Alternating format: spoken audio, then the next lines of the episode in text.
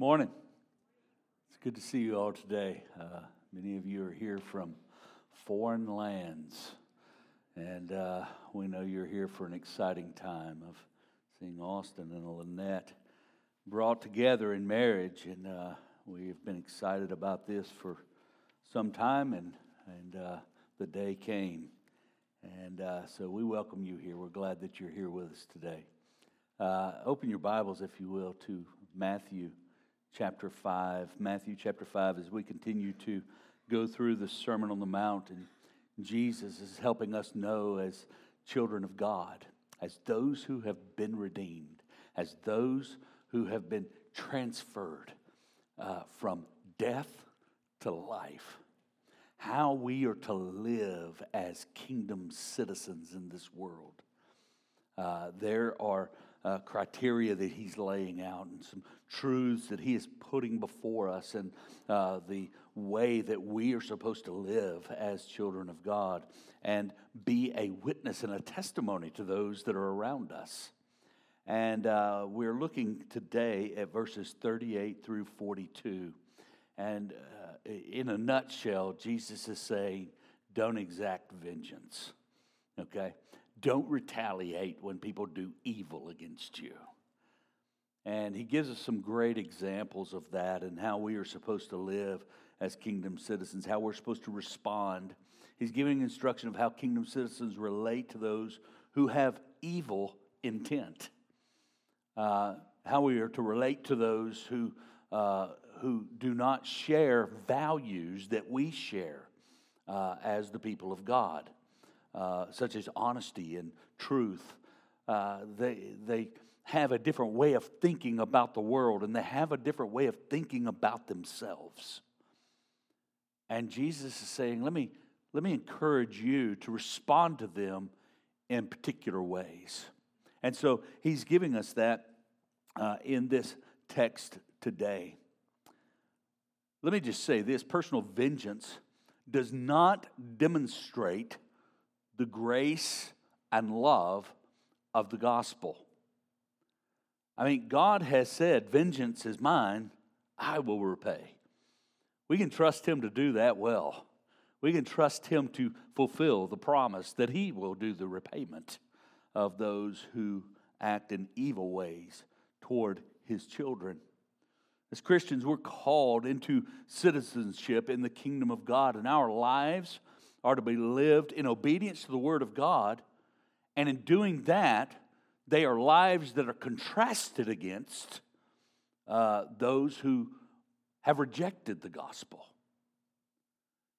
And so Jesus wants us to see this and understand this. And this is uh, in the context of, uh, of a time when the Pharisees taught the people and they taught the people according to their interpretation of the law. And Jesus is putting that out, and he's putting the law out there and saying, This is what the law says. And you've heard that it says this. But let me instruct you, and let me say this.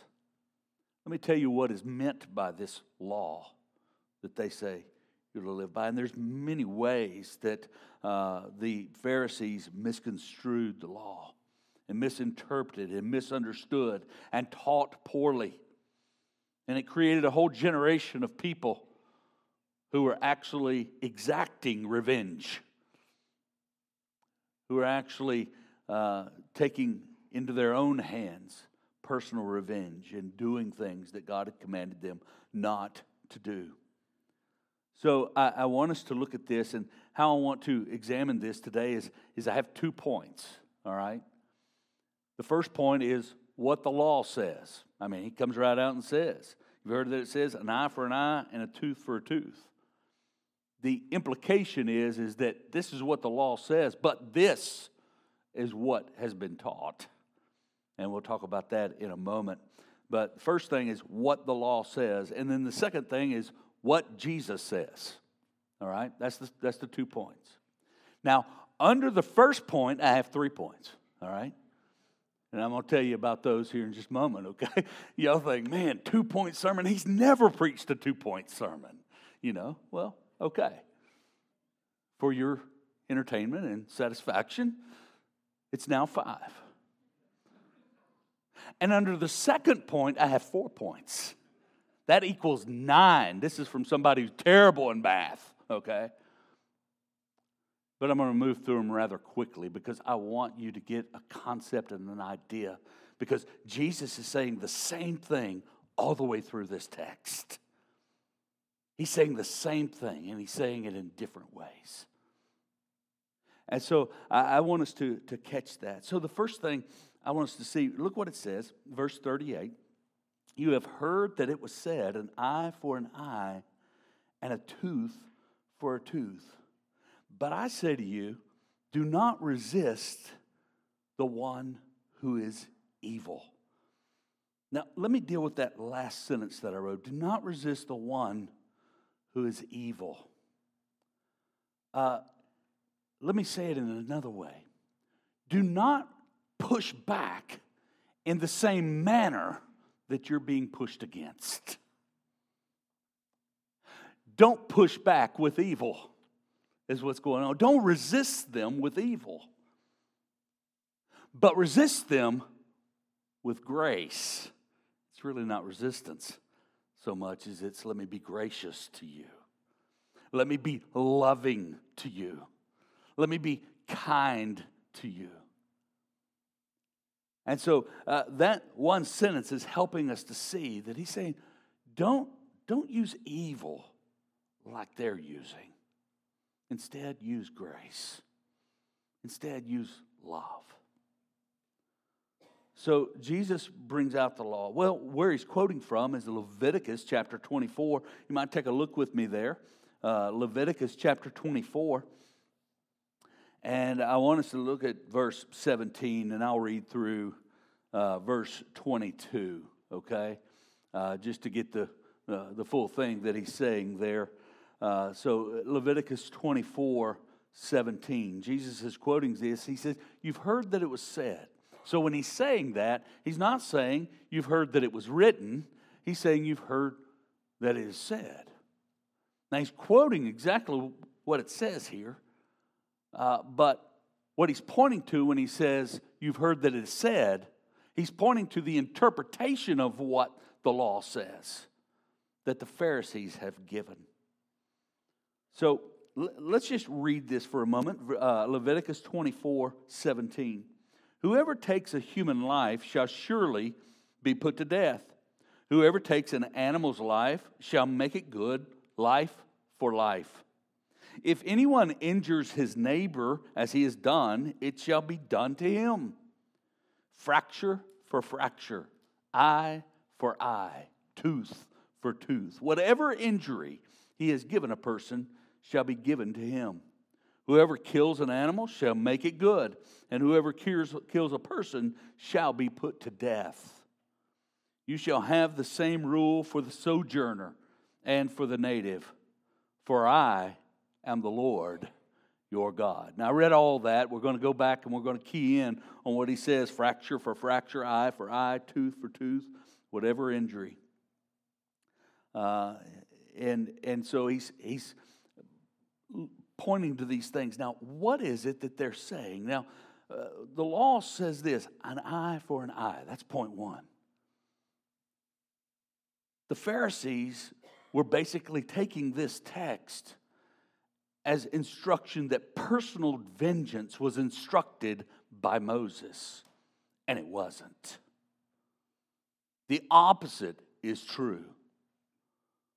This law is also known as the law of the talon, okay, like a claw. The law of the talon uh, was given to discourage personal revenge or personal vengeance. Blood feuds uh, were common in the day, and uh, they're not really uncommon today. There are often many blood feuds. Probably the most uh, famous in American times are uh, uh, uh, the Hatfields and McCoys. I mean, it just kind of went on for generations. And so we, we still talk about that. We write books about that. We make movies about that and these feuds uh, that we engage in. But what we need to understand is that the law was designed so that these would not take place to prevent such generational feuds. In other words, a law was enacted so that uh, you would not uh, get things out of order and out of place. The second purpose of the law of the Talon was to ensure a proportionate punishment. It was given to keep people from taking a head for an eye or an eye for an ear. I mean, you, you know, growing up, I mean, some of us, we had fathers and they, they would discipline us, and we respect them for it to this day. But there were some times when I kind of thought, okay, he's going to get every pound of flesh he wants out of me right now, you know, in, in punishment. And so we learn that what Jesus is pointing to is that you want a proportional response.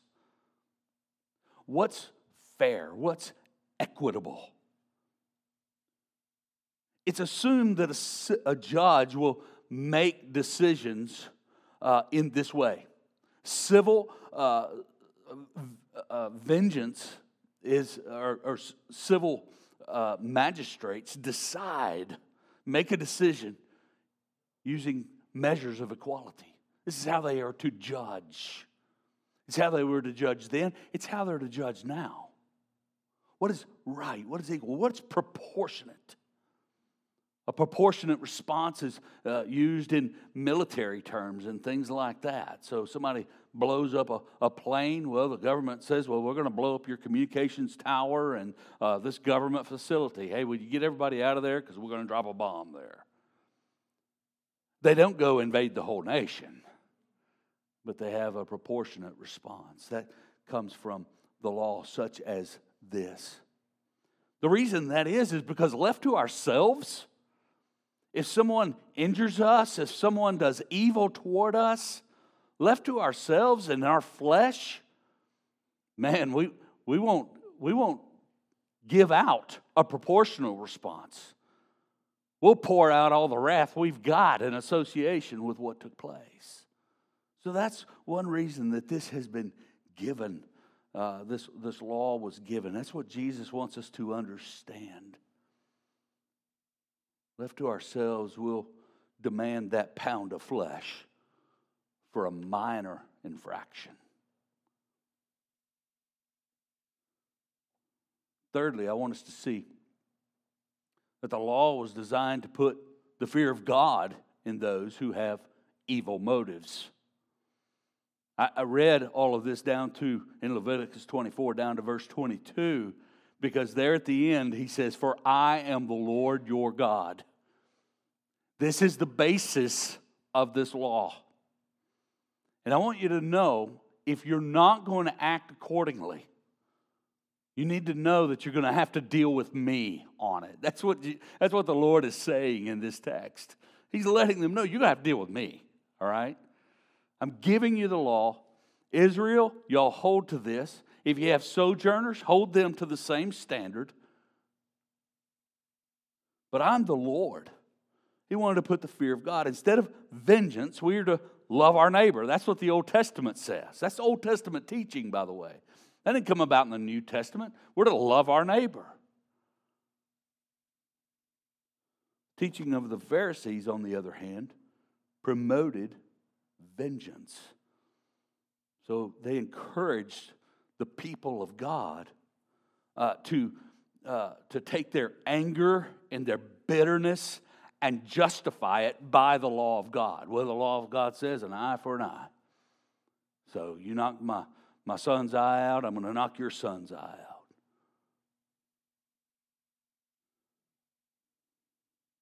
Jesus teaches this. He teaches, no, respond by grace. You know, if you're actually going to live this out, you're not going to exact any vengeance at all, but you're going to be gracious. I was trying to remember this morning which commentator it was I was reading. And he told a story of a man in Ireland. And he was there, a visiting professor. And the IRA was bomb, there was some bombings taking place, and his daughter was killed by one of those bombs. The reporter asked him, Do you want to take revenge on them? He says, No. He says, I want them to know Christ. I want them to know and become people who don't blow bombs up and kill innocent people. Now, he wasn't saying, well, I don't want the authorities going after the people who did this and bringing justice to them. But personally, he had in his heart, he had been transformed by the love of Christ.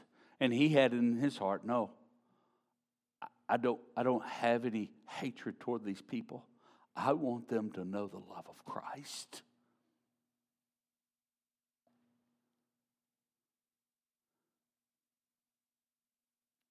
So, what the law says and what the Pharisees were teaching was something completely different. They were teaching, well, the scripture teaches us to take vengeance, even though God says over and over again, I will avenge. That's what he says. I will avenge. Don't, you don't avenge, I'll do it because we'll do it wrong.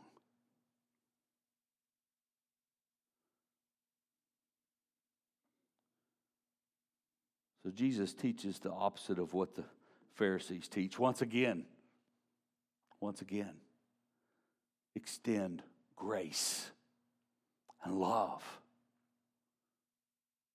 and caring and gentleness. So the law had its purpose to bring the fear of God into those who have evil motives to execute a proportionate punishment, to prevent blood feuds. Sorry, I was distracted. There was a wasp right there. He flew away. I was fixing to smack him. Y'all are going to get to see that. So, what does Jesus say? He gives four things for us to look at and consider. And we know all these things, we use them all the time. We uh, see that he, he points to something. How should we respond? How should Christians, how should kingdom citizens respond? And so he says this But I say to you, do not resist the one who is evil. But if anyone slaps you on the right cheek, turn to him the other also. This is these Texas. We don't know nothing about that turning cheek stuff, you know. I mean, I was brought up, you know, you're out on the playground and, you know, some kid punches you. Your daddy says, well, you, you punch him back, you know. That's what I was taught to do. And I read this and I was kind of like, oh, I probably shouldn't have done that. Jesus isn't saying, hey, stand there and you get beat up. We need to understand the context. And so it's so important to understand the context of what he's doing and what he's saying and what he's highlighting and what he's making a priority. And that is that the gospel of Jesus Christ resonate in our response.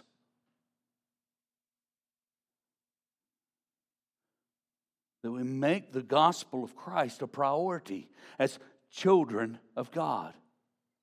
Many look at this verse to see uh, something that Jesus is not saying. First, they use this as an argument against capital punishment. Here recently, we, we had a, a lesson uh, in our worldview class on Sunday evening in reference to capital punishment. Uh, but the offense here in this passage is not someone killing someone, but it's an insult. That's what this slap on the face is. It's an insult. And it was actually a punishable offense for someone to slap you on the face in this way and to uh, bring this insult against you.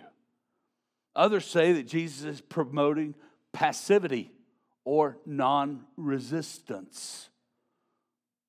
But instead, Jesus is saying this don't let an insult cause you to insist upon your rights.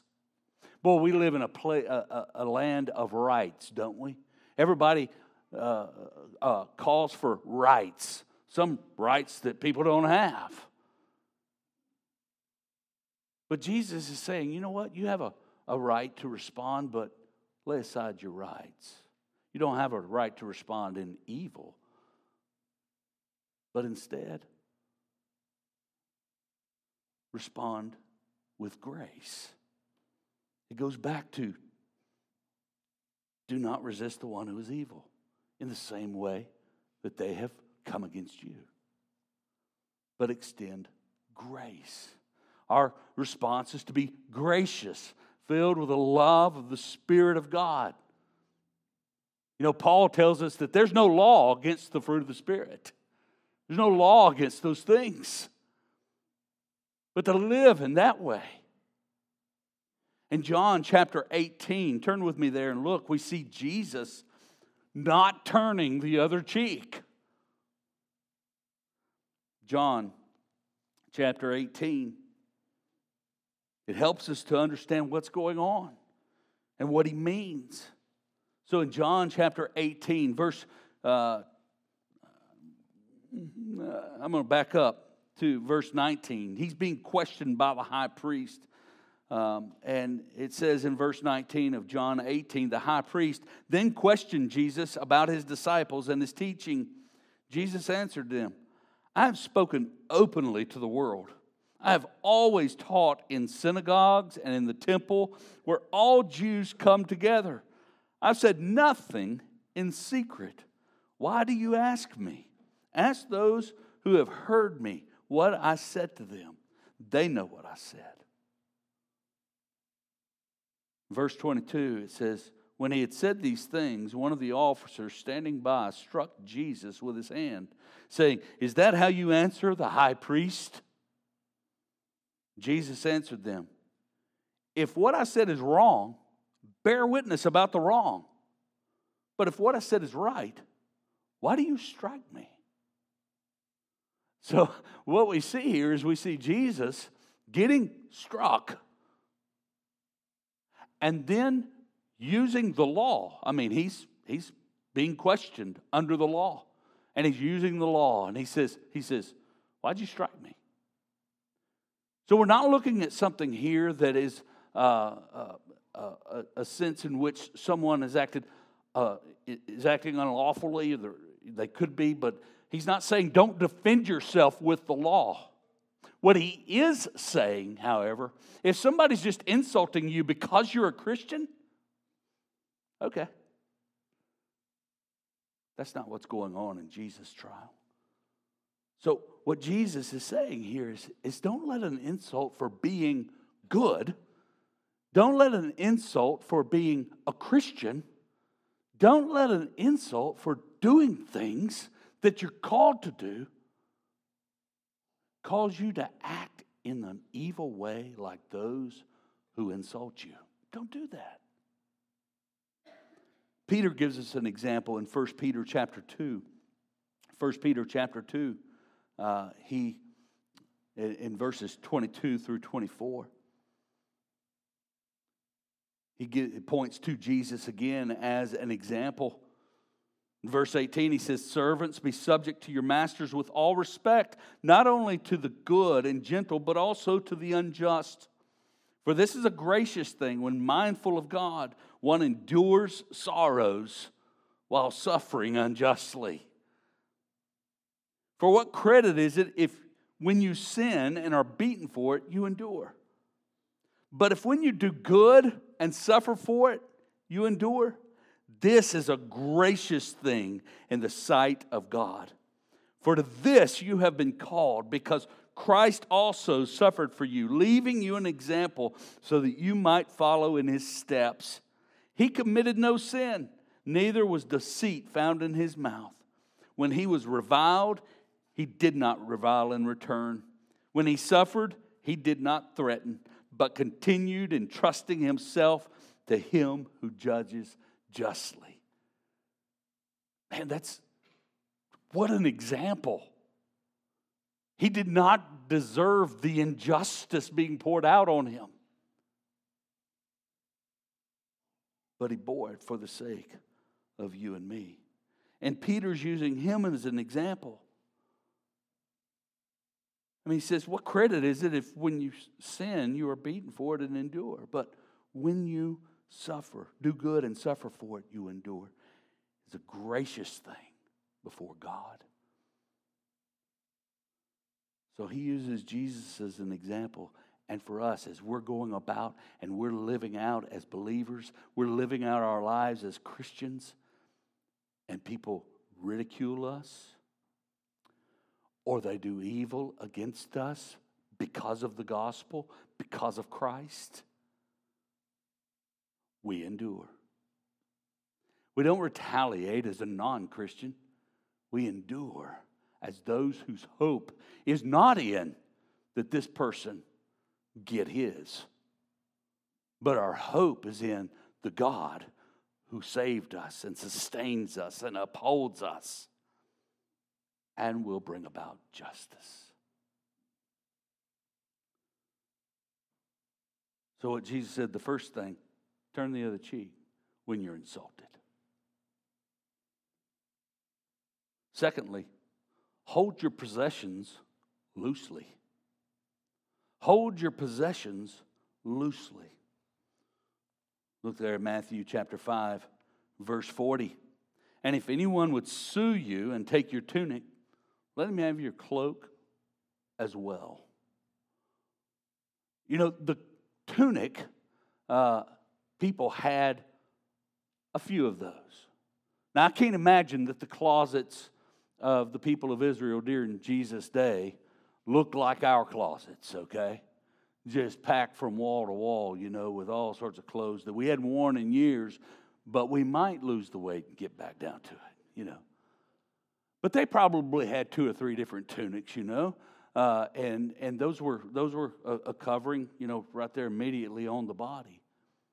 But then there was another garment called a cloak. And that cloak was actually something uh, that there was a rule about is that you could take the cloak for a financial pledge, but before nightfall, you had to return that cloak to someone. In other words, it was against the law to take that cloak because that cloak was used as a covering at night to keep someone warm. And so what we see is that uh, you, you couldn't keep this pledge. But Jesus is saying if somebody wants your tunic, give them your cloak. Now, he's not saying just give all your stuff away, you know, and give all your possessions away. But he is making the point that he's making the whole time is when we meet opposition and persecution because of the gospel, we don't demand our rights. Instead, we extend grace and love.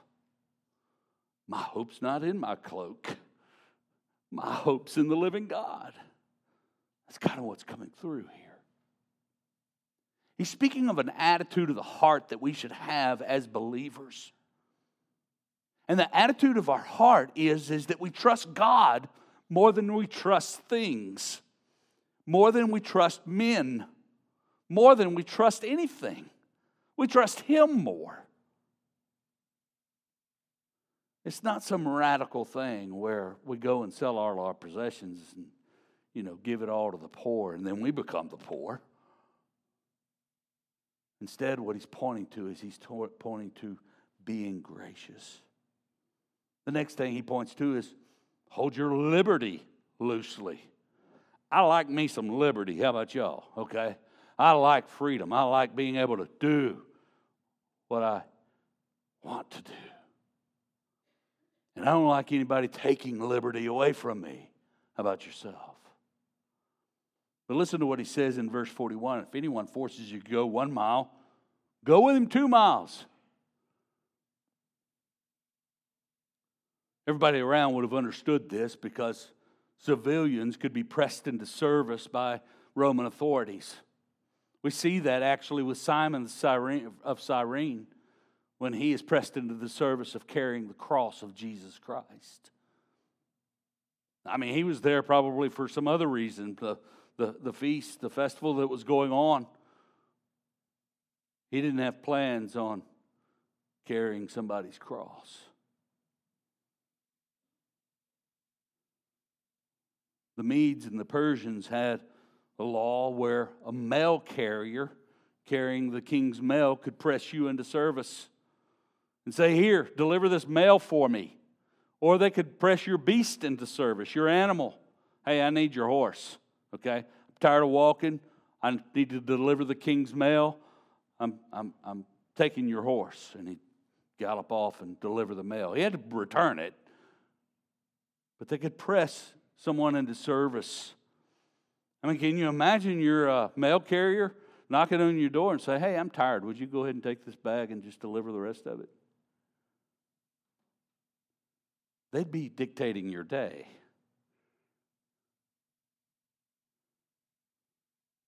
He says, if he wants to carry the mail one mile, you carry it two miles.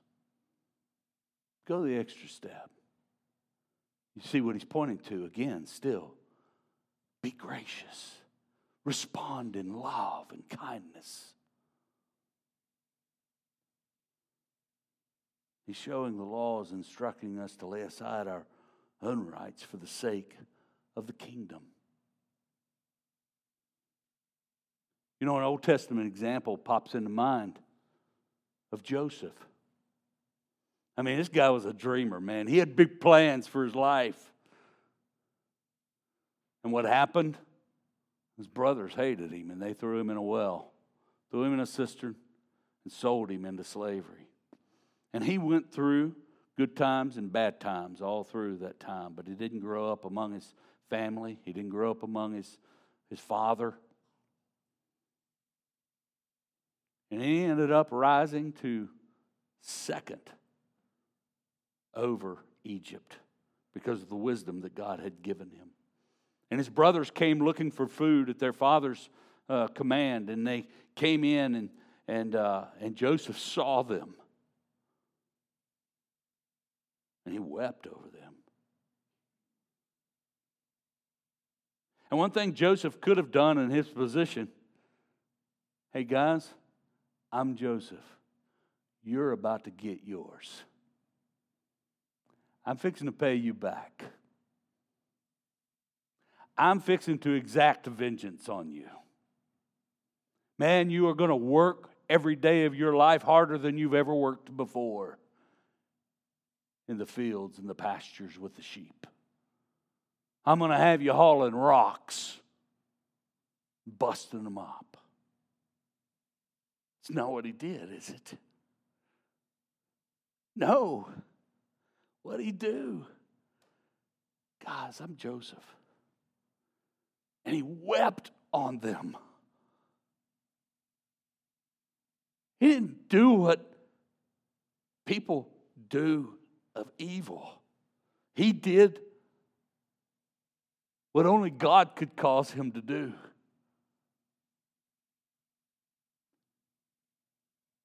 And he forgave them. And he acted graciously toward them. And Jesus gives us this example. Hold your liberty loosely. Lastly, it's point nine. Here I am. Point nine give graciously. Verse 42 Give to the one who begs from you, and do not refuse the one who would borrow from you. Beggars and borrowers are to be treated graciously. He's not speaking of those who are professionals in the field. He's not speaking of the professional beggar. and the professional borrower who will know how to get money without cost. He's speaking of those who have genuine need. And they shouldn't be brushed off, but we should respond graciously to them. I mean, this instruction, all of it, really requires wisdom to understand when and when not to exercise our rights.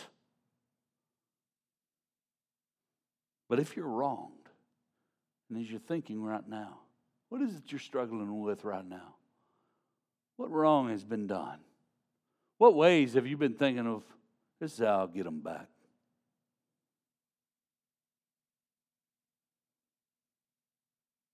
What are you struggling with? And you're thinking of resisting the same way they are resisting in an evil way, in an ungodly way, in a way that doesn't show that you are a citizen of the kingdom of God. How will you respond in circumstances when you are insulted? Circumstances when things are demanded of you that seem unjust? How will you make known the gospel through such circumstances?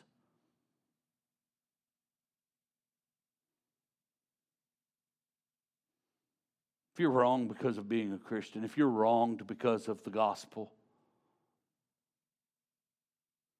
respond to your enemy with grace and love and the truth of the gospel that redeems and will change their evil, move them from being evil to righteousness, move them from death into life. Because we're called as kingdom citizens to make known the truth of the gospel. In many ways, we do that by the attitudes that we have in this life and toward others who have attitudes of wrong toward us.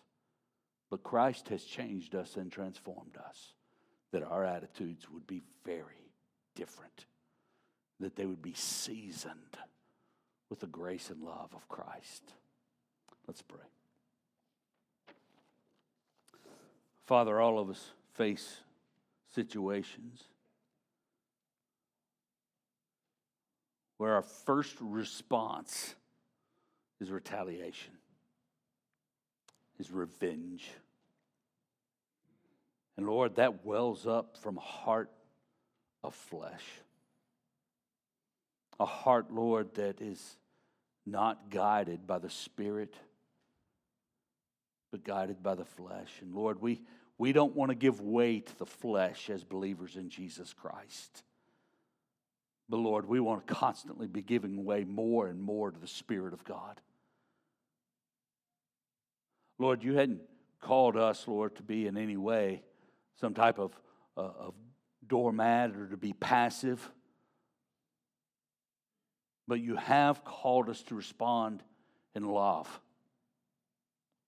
And so, Lord, help us, Lord, because we still, although we have been redeemed and although your spirit dwells in us, we still have this flesh. And Lord, we are still imperfect vessels. We are still prone to wander from your truth.